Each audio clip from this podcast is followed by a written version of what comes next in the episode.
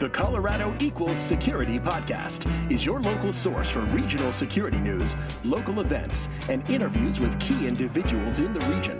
Now, here are your hosts, Rob Reck and Alex Wood.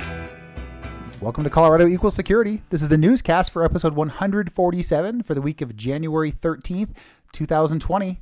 Alex, how's the first full week of the year gone for you? Uh, it, it was a little weird having to go to, to work all week, Rob. Um, I gotta say, but uh, I made it through. Takes some Made get, it real getting used to, doesn't it? You know all this, all this, you know, five days of work stuff. It's I, I like the hey, let's get a day off in the middle of the week at least because it's a holiday. So, you know, it used to be when a year would change over that I would struggle to write the wrong date for a while. I don't write anything anymore. So, so I no longer have that problem. Like when I used to write checks, right? Right. That was a real problem for me. You don't write checks anymore. I I don't know when I last wrote a check. You just cash checks. I, I, I literally just cash checks. that's the most uh, that's the most cool thing I think I've ever heard. Yeah. um, hey, why don't we talk about some housekeeping? Okay, let's do it. Um, we have a Slack channel. What? Uh, it's, it's a fantastic opportunity for folks to get together. Uh, it seems like it's been booming lately, like booming. Yeah, there's a lot of discussion going on there. Um, now that it is 2020, there's a whole lot of discussion in the GRC and privacy channel Yeah. uh, about CCPA and, and other privacy related things. Y'all are talking too much for me to keep up. But if you want to join the Slack channel, go out to colorado-security.com and, and go to that Slack link on the main page, and that, that'll get you into the Slack channel. Rob, we also have a mailing list. If you go to that same website, scroll to the bottom, there's a place for you to put your email in, submit that. You will get the show notes in your mail every week. So, and you should know when you subscribe to that mailing list, Alex and I get a little notification you subscribed, and it, it heartens, it warms our, it warms our heart. It does. Um, and then when people quit our mailing list, it, it kind of hurts a little bit. It's it's like a little jab. Yeah, it, it does. It does hurt. If, if you're looking to to just subtly deliver a little pain in our lives, that's that's one way to do it. You know what? Another way to make us feel good is, Rob? What's that? If you go to your favorite podcast service and rate the podcast there and subscribe so we know how wonderful we are and so that you get the podcast delivered to you in your podcast player automatically. So, for example, you could do that on the Apple uh, i- iTunes Store or Google Play, which doesn't offer rating services, uh, is what I've heard. Spotify, you could do it there. Yeah, How's our Stitcher process going, Alex? Uh, we, we're not yet on Stitcher, Rob. Um, I'll, get that back on the list. Maybe we'll get that done one of these years. Uh, another thing you could do to help us out was if you could tell a friend. We'd love it if you you know send send your friends to the show. Um, you know we, we don't do this to make any money. In fact, we do this to spend money. Uh, and we, we- Cash we- and checks. But but we do get a lot out of it for, by helping the community get better. Um, so you know if you've got friends out there who'd be interested in the content, of course, send them our way. Uh, if you would like to support us financially and help us pay for this show, uh, we do have a Patreon campaign. We would love for you to sign up for that. Uh, throw us a couple bucks, and uh, we'll use that for uh, website hosting and podcast hosting and all those other sorts of things. Last and definitely not least, we would love it if you'd help us do interviews for the show. Uh, we have another guest interview this week from Jason Jakes. Um, and of course, we would love it if you'd reach out and you want to help do some interviews. We will equip you and, and talk you through how to do that um, and help us get some great interviews for the second half of the show. So, Rob, let's get to the news. Did you know that there are 25 Colorado tech companies that are going to be at CES that What? you should meet? What is CES, Alex? It is the Consumer Electronics Show. And that's where they Have Ivanka Trump speak. Ivanka Trump as a as a keynote speaker. That was a Little- some little controversy there. that was something of a topic of conversation on the Slack It- channel. it wasn't was. Um, Um, Yeah. So so this is obviously where they kind of unveil the new tech gadgets for the year. Um, there, like you said, 25 Colorado companies. There are a lot of familiar names for us. I was uh, happy to see like Cable Labs and Dish Networks, Sphero on the list. Uh, we just talked about them last week. The last game board they made. Yep. They made the CES floor. pop sockets. Everybody loves pop sockets. A lot of Al- stuff we've heard of. I, I don't know that you can call pop sockets technology. It's sort of technology adjacent. Well, maybe, but, but maybe they have a new thing. Did you did you actually dive in deep enough to know? Uh, I know that they released a charger so that you can wirelessly charge your phone when you have a pop socket on your See, phone. that's not too bad. Yeah. They're coming. They're coming along. They are. Uh, but there was a, you know, so we just mentioned what four or five names. There's another twenty that I had never heard of on this list. So I, I challenged us. Let's go through it and find something interesting. Yeah. I really, I really thought this one, uh, Heart Heroes. So there's a Colorado-based company that makes these super portable, um, what do you call them, defibrillators. Yeah. So uh, you know, kickstart someone's heart when they're having an issue. Uh, it's Kickstart my heart. Motley heart. Crue, yeah, Vince Neil over here. Uh, you actually look a little bit like Vince Neil, and you know the 2020 version of Vince Neil. Uh, he, he He's not looking good. Have you seen this the YouTube video recently? I do not have a bandana on, but the re- recent YouTube video of him uh, not knowing the lyrics to his own song. oh, I have not. Maybe I'll if you haven't, up. if you haven't seen it yet, for those listening, just Google Vince Neil. I don't know, uh, you know, forgot lyrics or something, and you see this video where, where he's he's singing. It's like Kickstart My Heart. I think it actually might be Kickstart My Heart. He just clearly doesn't know what he's singing anymore. It's fantastic. That is awesome. So anyway, Heart Hero, uh, portable defibrillator, pretty cool thing that they're doing here in town. Uh, I wanted to highlight a company called Serenity App. Serenity now. Uh, th- this is actually a, a HIPAA compliant app uh, that helps families and uh, and elders work together better in, in elder care. Um, so I think that that's pretty cool. You know, we've had some some health issues with uh, some of the elders in, in my family, and I think this is something that could really help with something like that. Oh, that's awesome. It's cool to know that not only are we building uh, things to help you hold your cell phone better, but we are also doing things to help people's health and, and well being ongoing too. Uh, there, stuff. there are also, strangely enough, were a couple companies on there that, that do wireless gaming headsets. So Well, two of know. those. Uh, apparently, that's a big thing here in town. Next uh, story we have is this is uh, so Alex. You and I are both transplants. We neither of us were born in Colorado. that is correct. Um, and apparently, most folks here are, are not going to be born in Colorado. The, and in 2019, we have the the first time that we have more people. Sorry, I got to reword this. Uh, 2019's margin of people moving in versus moving out is larger than it's been since 2008. Wow. Yeah. So it this this last year, this is actually data from um, the Atlas van lines showing they're moving in and out of the state. They have a 55% inbound to the state uh, versus 45% outbound, That which doesn't sound like a big ratio, but apparently it, it's significant. yeah. That's what they're saying. That that puts you in the big the big growing states.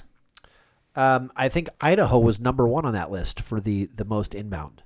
Um, so, congratulations to Idaho. Looks like Idaho is up at 62%. And now, of course, I really want to know where the states that they're leaving the most are. And number one state where people are leaving is New York. Apparently, that's the state that people want to get out of. That is surprising. Right behind them, West Virginia, South Dakota, and Illinois. oh, all right then. Um, also, um, if you want to talk about uh, money in the state, let me think of a good segue here, Rob. Um, Speaking But- of this state, money coming into the state. Um, the there was an article about uh, the United States of venture capital. This is talking about the biggest venture capital firms in each of the fifty states, uh, or sorry, m- the most active venture capital in each of the state. Um, and in Colorado, not surprisingly, it was Foundry Group. So I, I found this article interesting, not because of the words, but because of the picture. So if you if you're listening to this because you don't like words, which by the way I totally respect, um, you should just go to this article and click on the picture of the country, and it has a on each of the states it shows a logo or a name for the the venture capital firm that's that's biggest there. And what was really interesting to me is not that Foundry Group is biggest in Colorado. It's that as far as I could tell, and I didn't I didn't go into incredible depth, but my my pretty significant looking through this map shows um, that none of the states actually have the same thing. Each state has a different number one venture capital firm. Yeah, and the also the biggest thing for me was I did not recognize almost all of those. Um, I, don't know that I would necessarily rec- recognize that many venture capital firms, but um, I think the only one that I recognize, well, only two, were Foundry Group and Andreessen Horowitz, which was California. So, Yeah, and you and I are matched. Then those are the two. I, those are the two I knew as well. yep. Um, all right, our next story. I, I'm giving myself a moment to go over and see what it was. Oh, it was the one about the privacy law. So we have a uh, a story here. Um, is it the from the Byte Back Law blog from David Stauss, who we've had on the show in the past? And what this is really going into is kind of a a nice, I'd say, moderate depth review of all of the privacy and security laws that are coming on the books in 2020. Yeah, so uh, it, it's a definitely not in depth, but a, a good coverage of, of lots of things that you should potentially think about from this area, whether it's uh, CCPA, uh, whether it's uh, Washington privacy, whether it's other states that are going to potentially have privacy acts, um, and you know even some of the the cybersecurity laws that are uh, being changed in various different states, like uh, New York State. Um, really good uh, overview of, of what's coming this year. So uh, definitely something to read and use to, to keep abreast of for this year. You know, I would think this is a really good source for those sec- security folks who are not you know always into the compliance books if if Right. you know this could be your once a year where you just understand where where are things going for the year and and get a nice overview Uh, next, we had a press release from CyberGRX. They were named a niche player in the 2019 Gartner Magic Quadrant for IT vendor risk management tools. Uh, congratulations to CyberGRX. I, I think it's a little unfair because they're, you know, they only do a small portion of this um, cyber, or excuse me, vendor risk management um, Magic Quadrant. So they're Right. competing against folks like Archer, uh, LockPath, Metric Stream, um, OneTrust, who do a much broader set of GRC functionality. And of course, all that CyberGRX does is is just the vendor risk management stuff. Um, so they they show up on the niche category, but but really they you know for what they do, they're I think they're about as good as you get for for that kind of consolidated platform for managing all of your vendors. Yeah, and uh, congratulations to them. You know, first time on the Magic Quadrant. They're not the company to, farthest to the left. They're not they they are uh, you know in that lower left corner, but you know moving their way up. I think. Exactly. Uh, next, we have a, a blog post from Ping. Um, this is uh, talking about the OWASP API security top 10 risks and talking about how Ping helps address those. So I guess we start off this conversation by saying, you know, we've all talked about the OWASP top 10 web risks or web vulnerabilities, right? Right. Well, did you even know that there was an OWASP top 10 API list? Rob, I did. I do know that it is fairly new. Well, I'm talking to someone like you. Of course you know this. I know everything, Rob. Were you actually one of the authors of that? And I wish. Yeah, Um, okay. uh, then I would actually know something about it, not just that it exists. Um, but yeah, they go through uh, the first five of those top 10 on here uh, being broken object level authorization, broken authentication, excessive data exposure, lack of resources and rate limiting, broken function level authorization. And then they sort of briefly touch on the other five. Yeah. But uh, it- it's a good primer on those first five for sure. So, Alex, did you know that Ping sells an API security product? What? I think I think it's probably coincidental to the fact that the blog exists, but it does go through the fact that that you know that Ping can help deal with those things as It- well. it is surprising since we've covered uh, ping blogs for the last at least two weeks that have API topics. That I don't know how those things keep getting in the news. Yeah, I, don't know. I It- don't know it what's is happening strange. Uh, next, there was a blog from Red Canary, uh, a look ahead to 2020. Uh, yeah, so we were going to highlight a couple of these. Uh, so basically, what they did is they had a bunch of their leaders go through and talk about either you know what they did in 2019 or what they're looking forward to in 2020. So, um, first, I was wanted to highlight a 2019 accomplishment. So, Joe Moles, who is the VP of Customer Security Operations, um, mentioned that they that they being their uh, incident response team reached a milestone of 10,000 spec slash unit tests to validate their detection logic. That is pretty cool that they have 10,000 tests This to make sure that they are detecting things correctly. This really sounds like kind of the, them building off the atomic framework, the atomic red team stuff to have discrete testing. Um, 10,000 tests is that's pretty impressive. it's a lot of tests. I mean, it, they could be more. Like I don't, I don't know why they stopped Like, there. like 10,001. I mean, it could be like a hundred thousand. Oh. It could be a million. Uh, but anyway, congratulations to the team. Of course, I'm kidding. That's really impressive. Um, good stuff. Uh, I did pull out one that was what you know, talking about what do you want your team to accomplish in 2020, and I and I grabbed one from Jeff Felling, who's a director of intelligence there. Um, really, what I really liked is that they're looking to make their intelligence really much more consumable for customers. Uh, make it easy to those for the for customers to integrate into their own systems and make actionable decisions. I you know i think it's just really common that intelligence right now is um, is kind of freestanding and, and and siloed out. And the better they can do to make that easy for us to consume in other places the, i think the the more value to the whole industry. For sure. Uh, next, we had a, a blog from Virtual Armor talking about the eight most expensive cyber attacks in 2019. I know the top one on the list did not surprise me at all. It's the Cap One data breach. They estimate the cost to be somewhere between 100 and 150 million dollars. Pretty expensive uh, number one breach. Uh, the second one was Norsk Hydro, uh, which they thought was going to cost at least 52 million. Uh, the the drop gets pretty big from there. We go down to the Baltimore ransomware attack at about 18 million to the Texas ransomware attacks at 12 million, and then, from there kind of drops off into uncertainty, right? I, will say the the Norsk Hydro one is one that's been really interesting to me, mostly because uh, you know they are an aluminum manufacturer, and this uh, this attack affected their manufacturing plant, one of their manufacturing plants, and so they had to run it manually. If they weren't able to run it manually, then they would have actually had to shut it down. And if you shut down an aluminum um, plant, you cannot start it again Ever. W- one, ever. Once it is started, it has to continue running until you stop it. Why? I, I don't know the reasons, but I heard this in several places.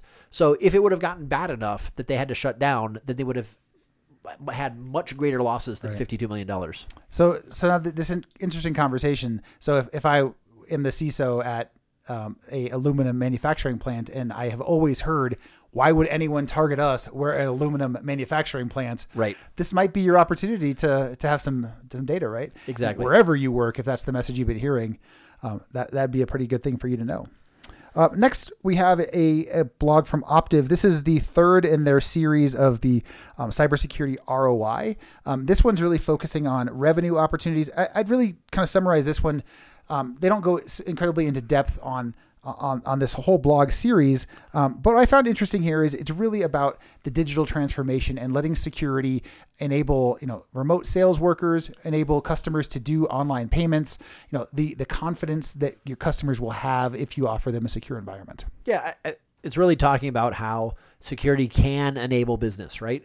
As opposed to telling people no, if you enable business, then good things can happen. I'll say the, the one thing I'm disappointed about with the blog is it doesn't actually help you get an ROI, which is kind of what the whole series was about. Yeah. Um, at least, at least it tells you, you know, these are the areas you can, can provide value to your company, though. Agreed. Agreed. Uh, and then the, the final that we have today was a blog from Route 9B. Uh, they are talking about threat intelligence around the military actions that happen in um, in Iraq and in Iran. Uh, so this is a pretty good summary talking about uh, what could potentially happen from retaliation via Iran based on the activities that are happening there. Um, they uh, they talk about some of the, the malware that they could be used, and then they give a list of uh, five recommendations that you could take uh, to help prevent some of these potential attacks. So uh, good stuff there. Should we go through them or? Sure. All right. So, so recommendation number one: disable unnecessary ports and protocols. Uh, make sure we're renewing secure, reviewing security device logs, and looking for any un- unnecessary stuff that's turned on. Uh, enhance your monitoring of network and email traffic, uh, since it sounds like uh, these types of attacks, you know, could be phishing attacks and or sort of scanning type attacks. Man, phishing attacks are just so brutal. Like, it, it, it's every you know, you're always going to have some percentage of people who fall for them, and it, it just makes it really tough. You have to have something. Fire all those people, Rob. Just fire them. We're going to fire 10% of the people 10 times. We're going to solve that problem. Uh, number three, uh, patch your external facing equipment. This is a good idea for everyone. Yes, it is. Uh, number four, log and limit the use of PowerShell. Um, Your sysadmins will hate you. yes, uh, you could also um, exchange PowerShell for other scripting or um, things like that. But that, that's a big one that I think people don't think about a lot. And I would say the last one, which is surprisingly more difficult than it seems, um, ensure backups are up to date. And, and I would say, I would add on to this to say, make sure they work. Uh, you would actually Right. do some restores from your backups and not just have backups. Try them out once in a while. Uh, They actually say, and stored in an easily retrievable location. Um, that it should be easy for uh, the appropriate people to retrieve them, but not for uh, attackers to get to them and delete them Which is or really corrupt them. tough. It's It is tough, to do both of those things. It is. Air gapped means really hard to get to. All right, that was it for that story. That's it for the news. Let's move over to the Slack message of the week.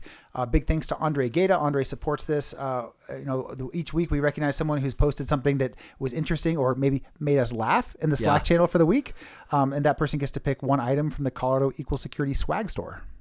Uh, this week, the winner is Jake Barber. Jake posted a, a very funny diagram.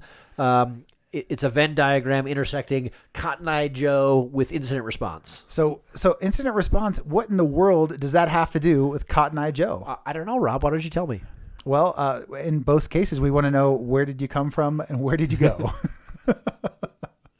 so, so the the only disappointing part about this really funny uh, post, which was in, by the way, in the random channel, if you want to see it, is they actually don't have anything in the part of the Venn diagram for Cotton Eye Joe that is not overlapping with incident response. Right. So, Alex, I put to you, what should be in that that circle, that empty circle? Uh, I think it should be some of the other lyrics in that song, of which I know none.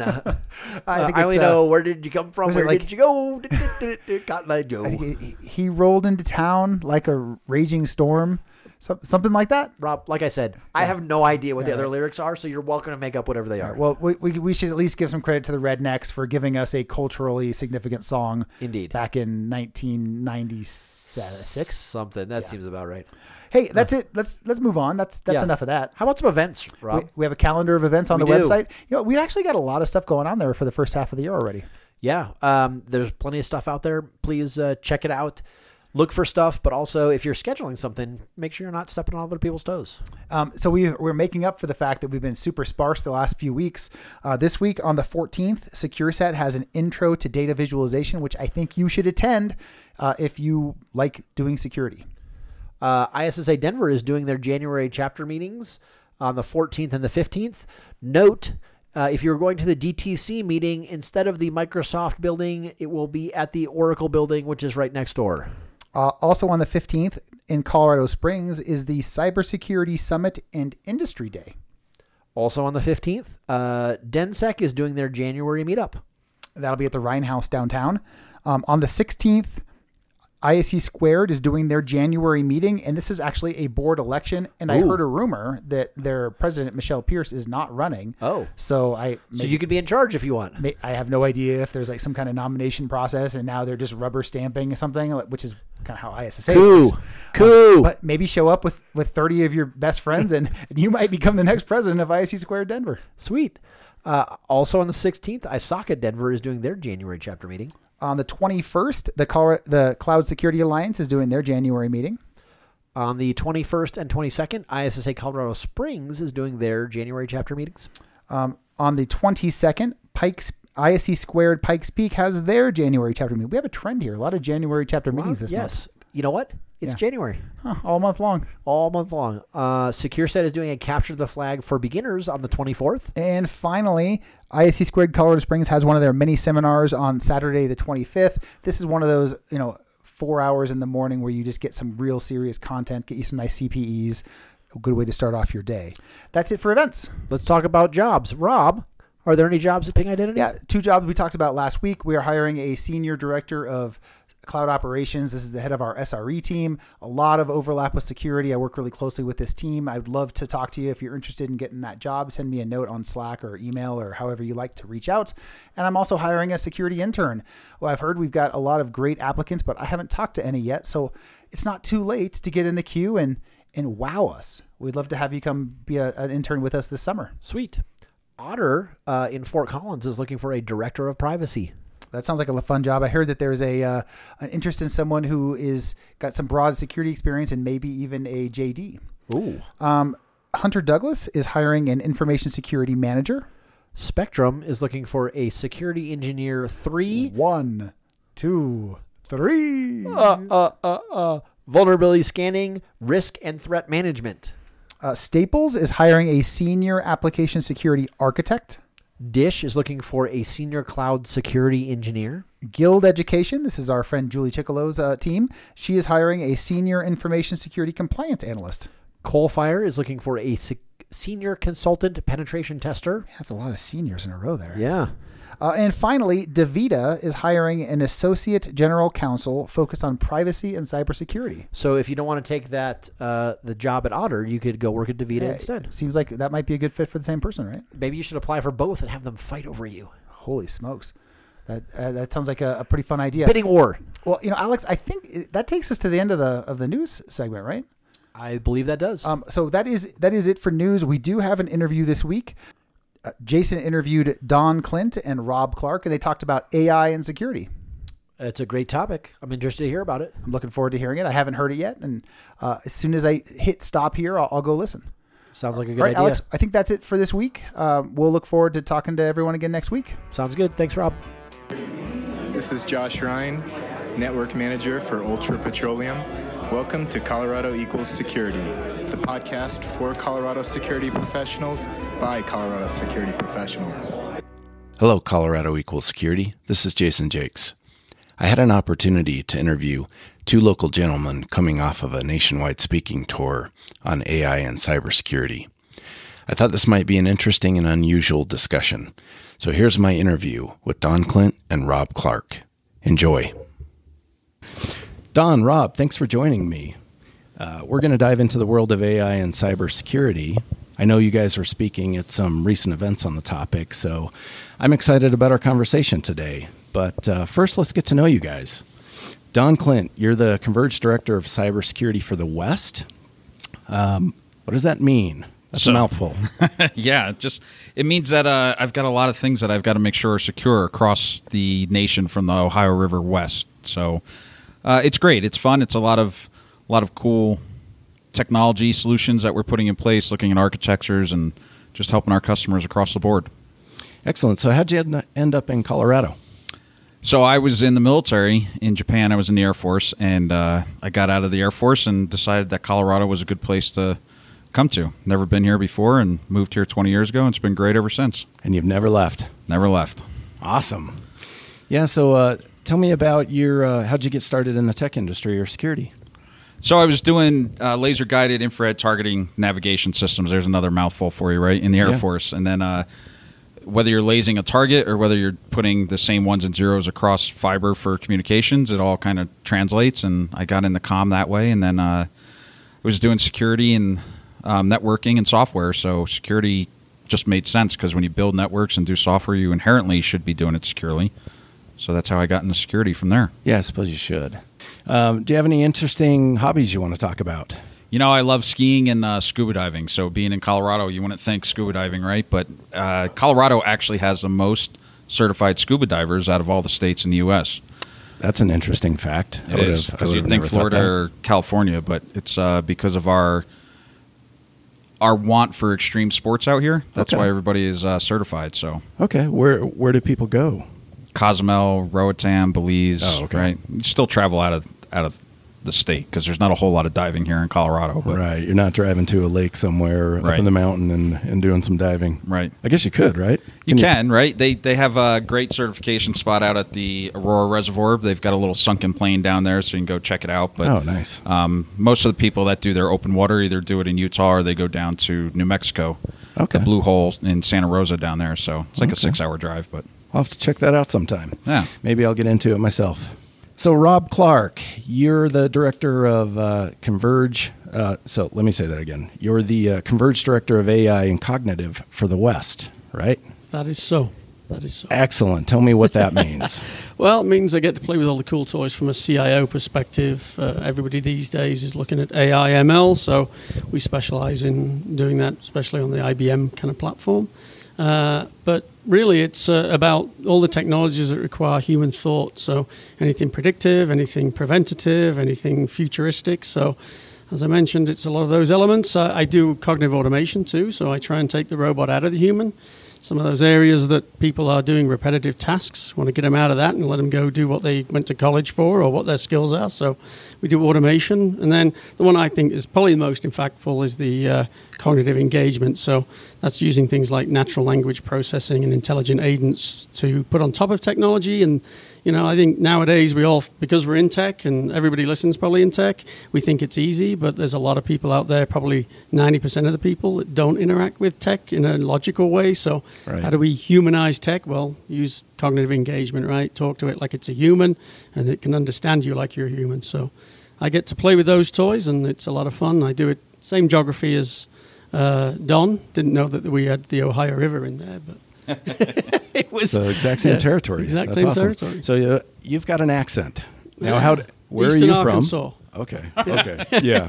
That that sounds exactly Further like eastern that. Arkansas. Yeah, so um, actually, funny enough, I was uh, overstaying my welcome by about 32 years. I came over originally for 12 weeks to do soccer coaching for a living, or football in my world. Okay. And uh, after a couple of weeks, met uh, a guy who was coaching at Boston College, an Irish guy, and he recommended that, hey, why don't you stay and, and coach? So I coached for a couple of years at Division One, then had my own soccer club in Dallas, and then uh, had a child and decided that you know needed to move to somewhere which had seasons because there's only two seasons in Dallas, hot and hotter. Right. So uh, moved out here and in 2000 and have been uh, ever since. So Okay, and so you're from England? England, Northern England, uh, Yorkshire, God's country. If you ever go there, I have never been there. okay, should I go there? absolutely, everybody should go there and then leave. Okay, there you go. There you go. It's cold, it's wet, and Yeah. various other elements to it. So you were coaching soccer Mm-hmm. or football. Um, how'd you get started in the tech industry? Uh, I played on a men's team. Who one of the guys there in the world of soccer? You're, it's a very evening practice orientated weekend game. So my golf game was great because I played golf during the day. But it was kind of one of those times where uh, you know idle hands find things to do. But he said, you know, did you want to try my hand at kind of sales in the tech world? And there was a friend of his that was looking for somebody in IBM resale. So I thought I'd give it a shot, nothing to lose. And from there, I went from selling old mainframe memory and terminal controllers and wandered my way through VAR world and then into uh, Cisco network, uh, actually working for Cisco in the network world for a long time, and then through consulting. And here we are today. So Okay. quite the uh, meandering through the tech world and through the educational world. Yeah, yeah. And so are you working on cognitive robots to play soccer? Yeah, you know what? They'd be a lot more responsive than some of the children I've coached, probably. Right. and maybe a lot more accurate.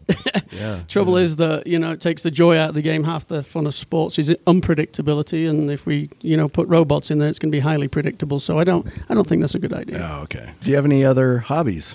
No, I've become pretty much uh, an outdoorsman thanks to Colorado, right? So ski, fish, bike, run, all the things that you're meant to do in Colorado keep us the fittest state in the nation. So Yeah.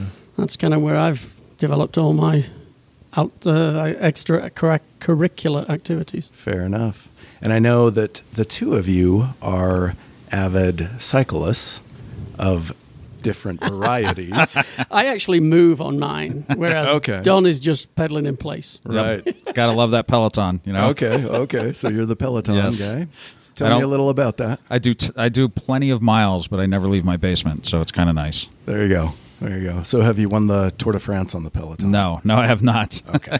All right. but All right. those classes are pretty intense, so they're Yeah. Does, doesn't look as good as the people on the commercials for Peloton either. I might add. No, no. Too many sales calls and happy hours at night. So right, right, right. Let's talk about the uh, the events that you guys have been doing. I'm I'm interested in really how it got started, how you guys came together and started talking about AI and and uh, and cognitive and the cybersecurity world, and really that nexus, if you will. Um, you know, we, we were looking at doing um, separate events, actually, one in security and one for AI. And then it just kind of made sense that, you know, when you're doing security and you want automation for certain things for breaches and responses, we've proven multiple times eyes on glass doesn't work. So you have to have that automation around it. And we could draw more of an audience if we actually started doing this together. So Rob and I sat down, and Rob was kind of spearheading that, saying, "Look, here's the data analytics piece, and this is what we've got to do for that." So that's how we came together to say, instead of trying to do separate events, let's really tie this together because they're two technologies that everybody wants to know about. Everybody's moving towards automation, so let's talk about security and automation, and then the automation with security. Right? Yeah, and some of that was to do with, you know, in the world of data and data science, a lot of that's access to data. So everybody, you know, the data scientists are all about curation of data sets, and every company wants to be data driven. You see that all over the place, right? Data's the new oil or gold or whatever you want to call it. Right. Well, you know, because data comes in in velocity now and it comes in varieties and volume, uh, the data science world is now about how quickly can you turn that into actionable insights for a cust- uh, for their own company. Well, those type of things mean that the data scientists need automation in their world. They need to be able to get to the data, and it might not be data that's always in house. It may be in from outside. They may buy data sets. They may curate data sets in the cloud. They may grab them from internal databases or other silos, and so that's the, their world is about freedom and access to get to the information they want. And then talking to Don and his world, it's like not having access to freedom and information when they want it. It's it's really you know difficult, and uh, because data's become so important in the world of business, other things happen like if nefarious people want after it, right? They know that you value it. What's the first thing they want to do? Steal it and stop it from you. So ransomware or attacks, right? Or just take your data and monetize it for their means.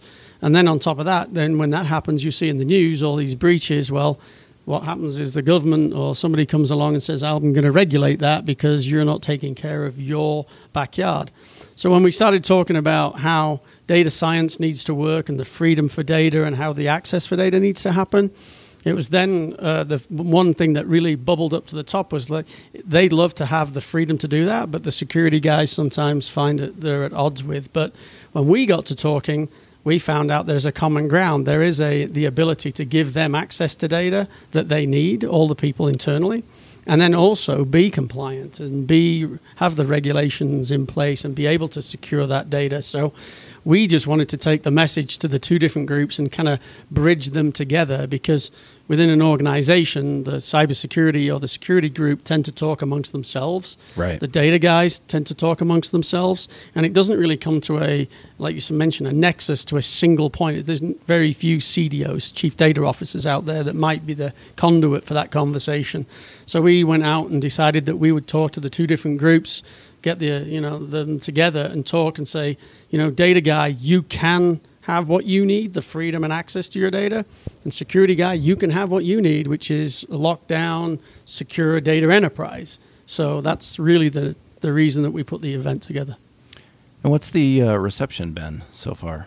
The reception's been great. We've uh, we had a lot more attendees and what we thought. We even had to um, turn registration off for the one here in Denver. We had to turn registration off for the one in San Francisco as well. So Okay. it's been uh, it's rather impressive as how many people were actually interested on the message we were delivering. and Yeah. different different kind of groups too. So we've travelled to the west coast. We did uh, Southern California, Northern California. We had Denver, and then we were in Cincinnati and Indianapolis. And the what's interesting is the thought leadership on, or not maybe leadership, but the thought process in those org- different geographies was was vastly different.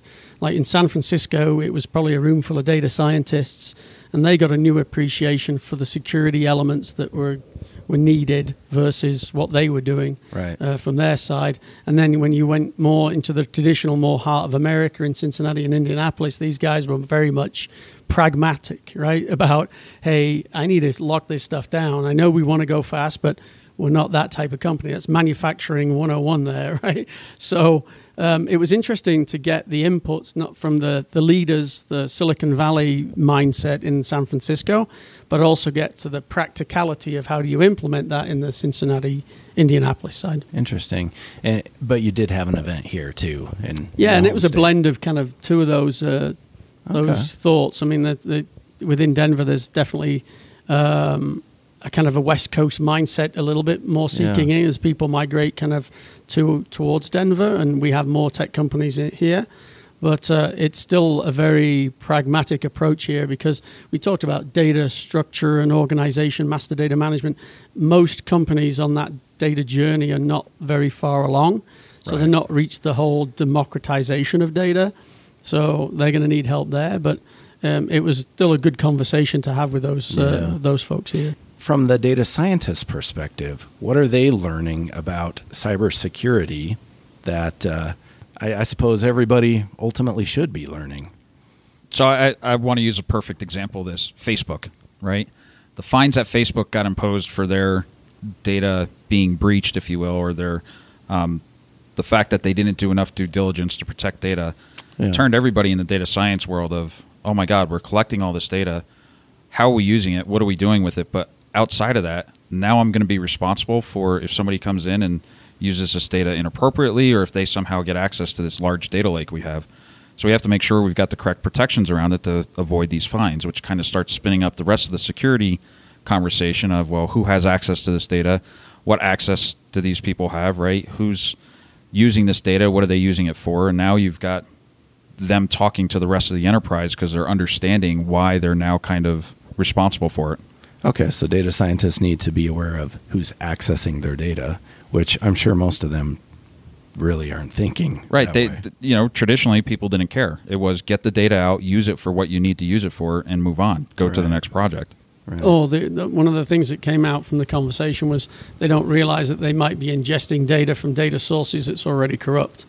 And they don't realize that, right? It didn't go through the correct controls from a security perspective. So they may go out and grab data sets or collect data from cloud or whatever it might be and not realize that, you know, hidden amongst those nuggets of, of value that they're looking for is something nefarious that can sit on the system for a while, and they would be totally oblivious. So, what are cybersecurity IT professionals learning from the data science world, the AI world, that uh, you know that they should be, I guess, aware of when it comes to their their day to day operations to enable these people to go out and build a better world, if you will. Right. Yeah. I mean, if you look at security as when you know. Uh, back in the early 2000s, even even before then, when people were really no, you don't, you can't have access to it. It's always been least privilege, right? If you don't need to know, you don't need to see this data. As we keep evolving into this world where data is so important, security's got to work to be able to say, okay, yeah, you may not need this data for this, but the business needs it for everything else. So I can't lock it down because the application that you're building is actually enabling the business to do business for whatever they need to do, right? Whether they're collecting data on stocks or um, data for pharmaceuticals, other people in the business need to see it. Where traditionally the group that was developing an application would just need to see certain parts of data and then you would lock everything else down. And now you need to be able to have the right controls around it and you can't do that as an individual. You have to have automation and pieces in there that can tag this data, allow it to be used for what it needs to be used for, and then make sure it's locked down so when it gets out of that realm, that other people can't see it. So it creates a great challenge to where you have to look at automation. It was a good. It was a great awareness, I think, on both sides. I think the security guys, you know, felt that the more they locked things down, the more secure the enterprise would be, and didn't realize that they were kind of choking off some of the things that the data science guys needed. And I think it was great on the data science side that they didn't realize that the freedom and and mobility they needed and access they needed was something that caused consternation on the security side. So, like we said, it was a great platform to have this meeting of the minds so that both sides can understand each other. And I would say that's probably prevalent in almost every organization, right? That you have overall an arching corporate cultural values, but then you get into the different groups that have uh, their own measurements or KPIs or just philosophies, and you end up, you know, without knowing the fact that they are competing and one is stopping the, the other from actually proliferating. So uh, it was good to, to raise that and to be able to say that, you know, security can say yes and, and data science can say yes, and you could be uh, both happily uh, moving along towards a success for the company versus just your own day to day business, so to speak. So how did you how did you kick this off this event? Well, it was it was interesting to so that we had to we had to capture attention in the beginning. So what we did, we talked about that when you build a company, you want to build it for the long term. So uh, historically, if you look in the 1950s, a Fortune 500 company would be on that listing of the Fortune 500 for about 60 years. If you look at the current Fortune 500, they last about less than 20. Right. And you have to look at that and say, why? What has changed that companies don't last as long as they used to? And so uh, when you look back at uh, when companies were first kind of formed and when capitalism came about, when you talk about um, Adam Smith's version of economics, he was all about putting the customer first. And so everything that every capital asset, every will, every resource of a company goes towards making the customer happy along comes Milton Friedman in the mid 70s and says every will and resource needs to be going back to the shareholders, to the owners. So it was a very uh, different mindset.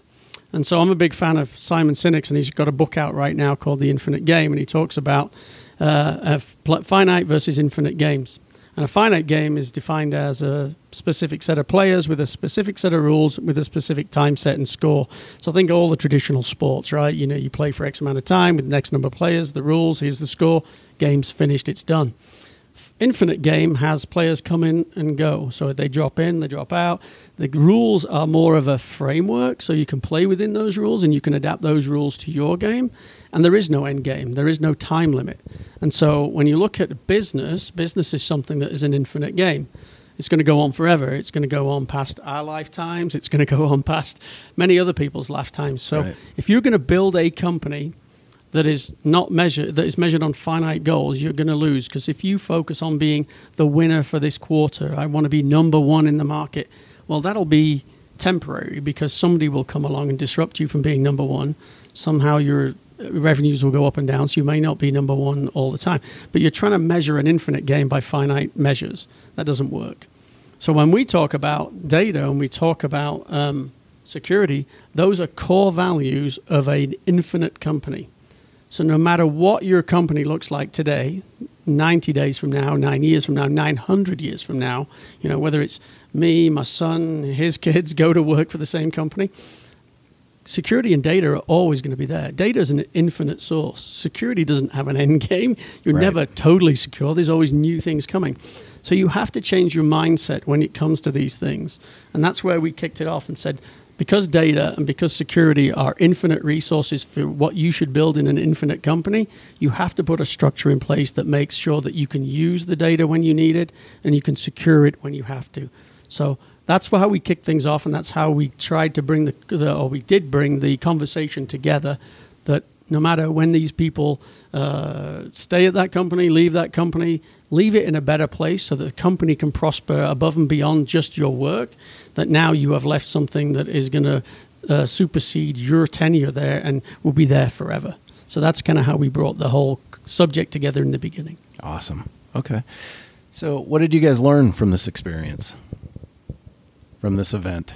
I mean, it's it's not just about educating other people, right? I There's- learned there's Don gotta- loves specific types of mints at specific types of restaurants. Okay, Yes, the go. mints have to be good at the restaurant. That's that's that's a very thing. important thing to learn. Yes. Okay. No, we definitely learned. You know, learn about Rob and his so- his uh, soccer coaching. That was that was pretty funny, and plus the fact that um, if you let Rob have the microphone like he does here, he will talk, which is great. Yes, You yes, will I will. yes. I don't know. It was in, it was very interesting to to learn how people are along on the journey and where different specific verticals are because we had digital native companies in there, um, Right. So you know Instacarts and those type of ones, and then we had uh, Stitch Fix and some of those ones in San Francisco. But then we had traditional manufacturers like GE in. So and and then everything in between. Yeah. So you got to learn really what their philosophy and what their strategy was in data. And what was fascinating to me was it didn't matter if you were born native as a native company, you still haven't solved these problems. Whereas you have the, had the opportunity to build Uh, using modern tools. Right. And then you go back to, I mean, we had an 80 year old company that was probably the furthest along on the journey for data maturity and strategy than any other company that was there. So that was a surprise, right? Eight decades of experience. You would think they would be mired in like legacy process, but they changed all theirs, and so they were actually further along than anybody else. So, so it. What I learned is it, it doesn't matter the company, it doesn't matter their lineage, it doesn't matter their level of expertise. That these kind of problems exist. Yeah. And then all companies are interested in some sort of data security maturity model, right? Just like we all know CMMI levels one through five. When we were talking about um, what we can do for data, so both Rob and Rob Sinclair were talking about this maturity model for where your data is and what you think about it, and they want this. Our customers want to see that first, the security of their data as well as where are they at in this journey of moving their data to any point since there's no perimeter anymore how do they secure it? How do they keep track of it? And then things like gdpr where people have the right to be forgotten and ccpa and everything else where somebody calls and says get rid of my data. How do these data scientists quickly identify that and get rid of it like they're supposed to per these regulations that are coming out? So it was really cool to see whether it was airbnb or adobe or uh, you know certain health companies that we had there that were just they all had different ways they use the data, but then they were all thinking along the same lines of, Right. hey, we need to be able to protect this in this form or fashion. How do we get this message to our owners and to our board members so we can actually get this approved, right? And as much as we learned probably from the attendees, I think just the time together, whereas myself and Rob Sinclair, he was the technical kind of lead uh, on my side of data. And that's that's a then- different Rob. That's not yeah, here different. with Two us. Rob, two Bs, Okay. Canadian, short for Robbie. And then uh, so we learned. I learned just as much from them, and then the security guys, so Sean and Don on the security side. So just the conversations we had, we learned a lot about what their concerns were in the data uh, the uh, of the data world, and they Yeah. learned what the concern was on the data side for the security side. So Yeah. so I think you know just the time we actually had together, we were able to to coalesce a better argument and almost act like a pseudo enterprise. I'm like, oh, that's what you'd be concerned about if I did that. And they're like, oh yeah, and so why do you guys do that? Well, that's why we do this in data science, right? That's why we have data sets here, and that's why we have uh, different machines that we want to do this with, and that's why we need to go to these clouds. And like, oh, that's why. So the learnings on our side as well as with the customers Right. was was Right. quite fascinating. you know, you mentioned that uh, that the people are sharing how they're protecting some of this data um, with you at these events. How are what are some of those methods? You know, the biggest the biggest thing is um, we find a lot of companies are still in that static 2000 to 2010 timeframe where, hey, I've got a DLP solution that I'm going in there and I'm tagging data, or Okay. I'm trying to find, you know, how do I keep people from accessing this? And um, then we, we do come across some of those companies, right? A lot of companies are very innovative and they're doing a lot of the automation piece. And we, we ran into some that are saying, yep, we're using automation to identify these types of behaviors that are happening on our network so we can stop it when we see the data doing something that it's not supposed to be doing, if you will. Right. And what kind of automation are you talking about? So anything from machine learning to user behavioral analytics, right? It just depends as to what they have. I mean, if you use something like you know Cognos, or you're looking at, hey, here's here's where your data is, here's what your data is supposed to do. This is the users that are coming in and taking it. But now here are the anomalies for when those times are not correct, or something is driving it to do something different, like um, move data from this data lake over to Dropbox. Well, that's not supposed to be happening. So, you know, you need some sort of automation to stop that, right? That's the kind of things that you need to have in place for those. So, that's what we're finding with our customers. Just not everybody's moving there, right? That's a very advanced, Right. mature company that can do that type of stuff. Where seventy percent of our customers out there are not doing that today. I think one of the areas that was a surprise to a lot of the data scientists with the, the amount of AI involved in the criminality of security, right? The the guys that are coming after your data that they're using the same tools that they're meant to be using to create insights for their company, for Right. value for the company. Other people on the other side of that fence are using them to hack into the enterprise and using them against them. So I think it was quite the surprise of like, wait, but we're the white light. Why shouldn't we be using these for good? Well, yes, just so you know that you can pretty much turn that to the dark side in a, and use it for nefarious purposes too. So I think they were quite alarmed to hear that their uh, their potential foes on the other side were using the same techniques and same kind of intelligent Yeah. technology that they were using for good. Uh, within the world of cybersecurity, how many people that are like the bad, um, bad actors, if you will, how many are really taking advantage of AI, machine learning? I, I, and that was something that our clientele, if you will, at these dinners was very surprised to hear, right? Because you think of the hacker as the picture that you always see of somebody with a hoodie sitting there at Right. the um, laptop, and that's not the case, right? I mean, you go on the dark web today, and the amount of information that you can find of every security breach, or you know, so you may think, hey, my data, I don't care if they steal it from this website because what do I care? Well, they're cross-referencing that data that they just stole from that website to data that they have stolen from other websites that they can now correlate and figure out, oh, this is this guy's username. Hey, let me see what patterns are in here for his passwords. Oh, now I've got maybe what the what somebody's using for their password, and they can go through and now they can start hacking all these other accounts. So our enemies or the hackers, if you will, the, the, the bad ones, are using this type of AI. They're using the elastic scalability of the cloud, and they're doing the same thing we are to perpetuate our business. They're doing the same thing on their end. They're just stealing the data and selling it on the black market, and they're doing it a lot faster than what we're enabling our business to do to try to protect it. Yeah, on the dark web now, you can pretty much find uh, pre-written frameworks that you can buy off the dark web and just implement them on data sets or implement them and have them go attack certain uh, certain companies or certain IPs or whatever it might be. But it's totally uh, commoditized on the dark web, and so uh, I don't think people really realize that, that that type of functionality is out there. How do people uh, position themselves to uh, to kind of uh, prevent that? Like that's But first, you got to have the dialogue, and that's I think that's what we were bringing together, right? I mean, Okay. you got to start with. Uh, uh, to me, it's all about transparency, right? So the data science guys have to go and sit down and say, "This is what we want to do," and security has to be have a seat at the table, and so they have to not just sit in a room and design something by themselves in a silo. And the same in security is like, "Hey, we're going to implement these controls." What effect will this have on you guys, right? And, and that's the. I don't know how many companies, or it doesn't seem that many companies today have that cross-functional functionality, discussion, and transparency. So they end up just in conflict. So it really starts at the the conference room table of having a conversation of make sure everybody is sitting there and voicing their concerns and when you walk out that room have a have a opinion consensus and agreement that this is what we're going to do and this is why and so everybody understands it You just mentioned uh, they voice their concerns, so I'm I'm kind of curious what what you've heard from people. I mean, that so I mean, most of the time, data science guys are. I mean, they may be analytical by brain, but I think they're free spirited internally, and that's what they're really after. Is how do they take the data and how do they really create something of value out there? Right? Nothing better than a great insight they bring, and so they're about freedom. They're about going uh, unrestricted to do their work and to get things Yeah, out sure. quickly, speed, velocity, the things that they want to do.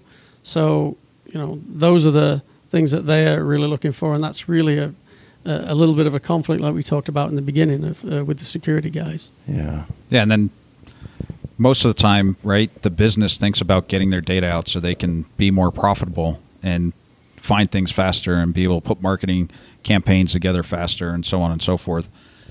They never really sat there and thought about, hey, as we're moving at the speed of business, our you know enemies or the attackers are moving as quickly as well. We talk about, you know, when I talked about infinite and or and finite, right? One of the things that the data science guys will go harass the security guys for a, hey, just open up that port right now. I just need it for like a day. I don't need it for for. Well, they need to start thinking about forever too, because it doesn't take a moment in time for somebody to get access to inside your enterprise. Because you just have to have one moment of thought, one action, one port open, one download that's wrong, and then you've compromised the whole thing. So, I think you know, instead of thinking with that finite near term mindset, you have to think for the long term of, hey, it's not about just today, it's about going forward. So let's take a little time, think about what we're doing, how can we solve that problem and not put us in jeopardy the long term versus we just need to do this because I have to run the report for the quarter, so to speak. right. Not everybody's got huge resources, you know, infinite money to to throw at the problem. Right. Well, the the good thing is there's small, medium to large types of protections for every customer. Right. I mean, um, to quote our a, a good friend Chris Roberts, he always tells you that the user is the one that is always going to cause the problem, and it's true. So no matter what protections you put in place, you still have users that don't understand sometimes when they do make mistakes, and they're honest mistakes. So you have to be able to have protections in place that can flag these or stop these. And it's as simple as a mom and pop shop that could be hosting a database just because that's what they're doing, but that database has got information in it that is very critical to maybe the financial world, right? How do they put the right protections around that?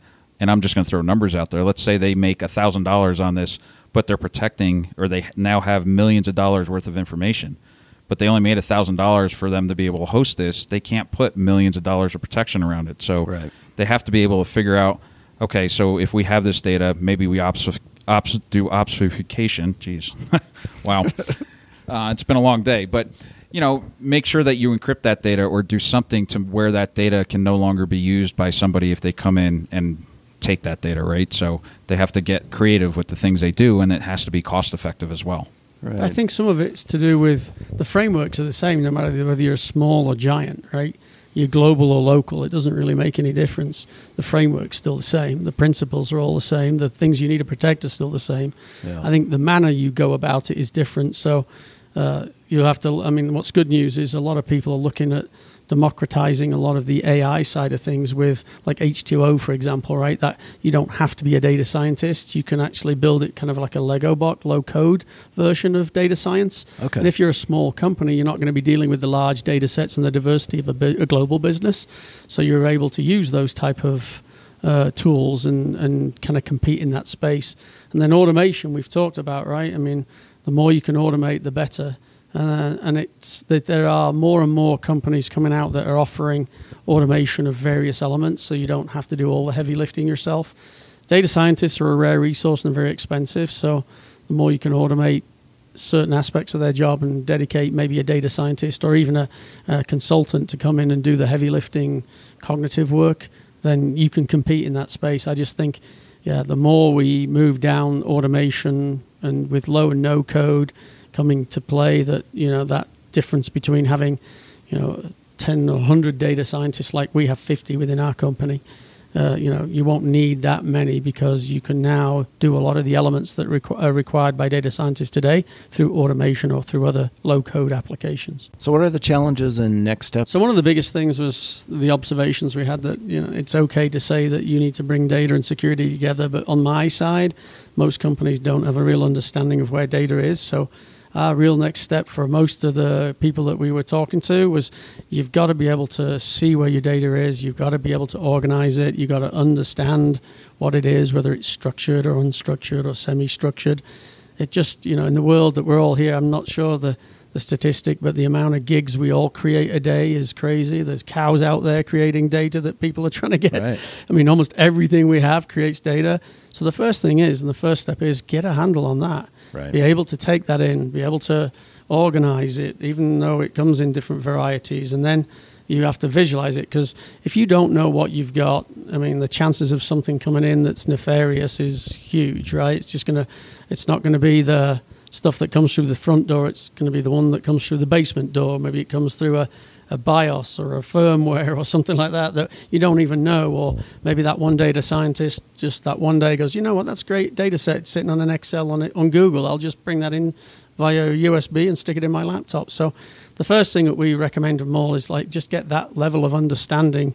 Otherwise, you know, you can think you're secure all day, but uh, something out there is going to get you. So I'll hand it over to my security colleague. Yeah, my next step is really to learn how to say obfuscate correctly, but no. Um, as we uh, There's no way I could have got that Yeah, right. By right.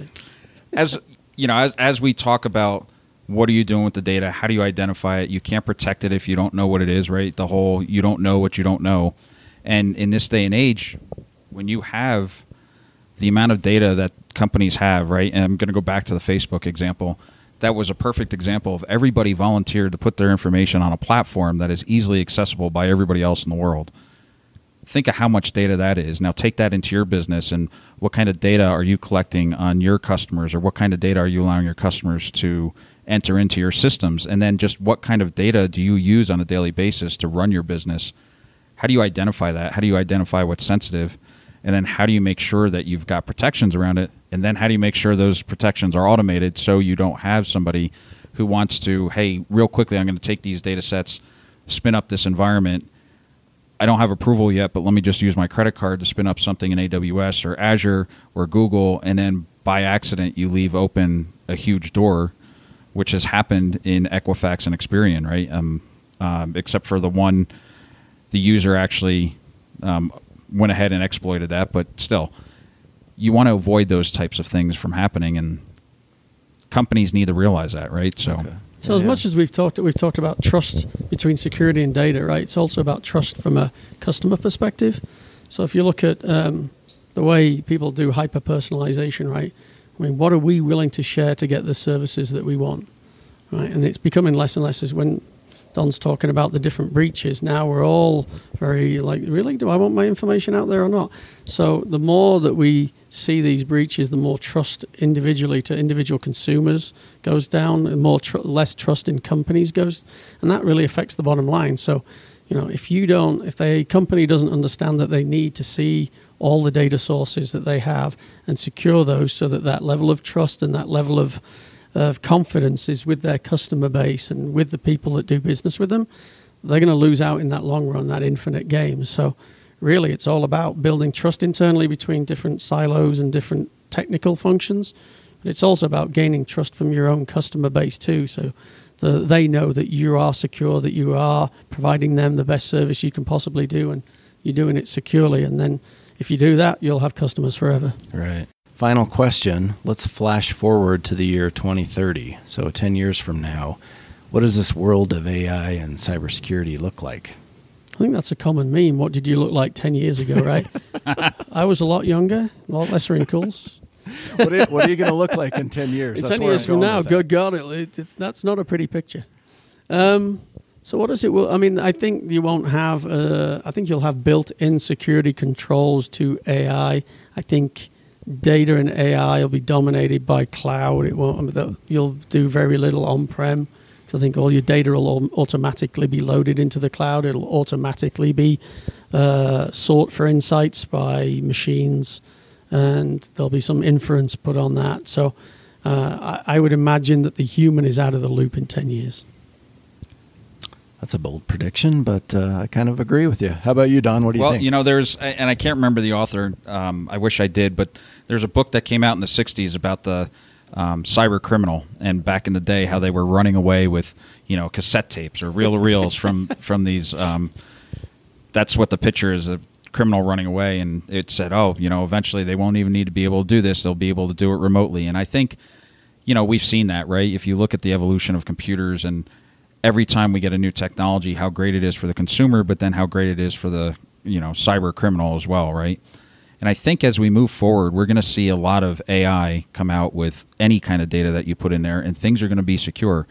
We have governance that may not be the correct way to drive how to do things correctly, but it's out there and it's forcing companies to actually take that next step and be more secure with the data, right? So think we're going to see that evolve a lot more, and I think we're going to see a lot more leaps and bounds with security than what we have in the past.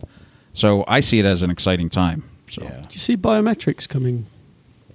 you know, the problem with biometrics is there's so many ways around it, right? Um, especially with today's Cut off my phones. thumb, take out my eye. I, I mean, can take a picture of your thumb. I can take a picture of your eye and use that against those retinal scanners, right? And the, the thumbprints and things like that. So That was the scary part of traveling with Don. yeah. Threatening to take my fingerprints. Yes. Biometrics are great as a multi-factor type authentication, but you know, for every time that there's a way to log in or to be secure, there's also a way to steal that information as well, right?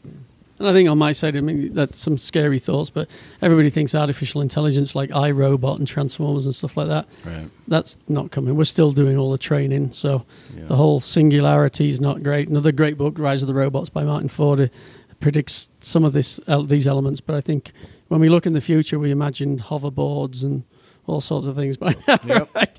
So I think, well, even though we predict these things to come, I think maybe it slows down from an accel- uh, technical acceleration. You just never know. That's my 2030. That's my bold prediction. Hoverboards. Hoverboards? Yeah, hoverboards. Finally. It's gonna it's gonna finally look Finally. like the movie Back to the yes, Future. Back to the So, Future. yep, the yep. best thing we got out of Star Trek so far is what the flip phone, right? Yeah, exactly. Yep, yep.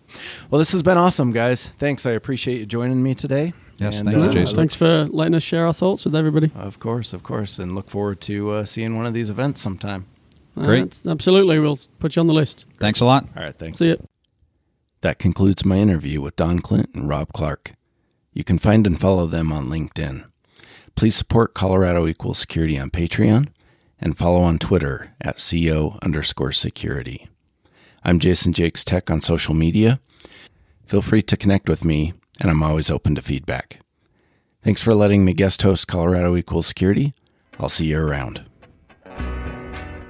Learn more about the Colorado security scene at colorado-security.com, where you can see information about local security groups, a calendar of upcoming security events, and learn more about Colorado equals security. Reach out to Alex and Rob by emailing info at colorado-security.com. Until next time, remember, Colorado equals security.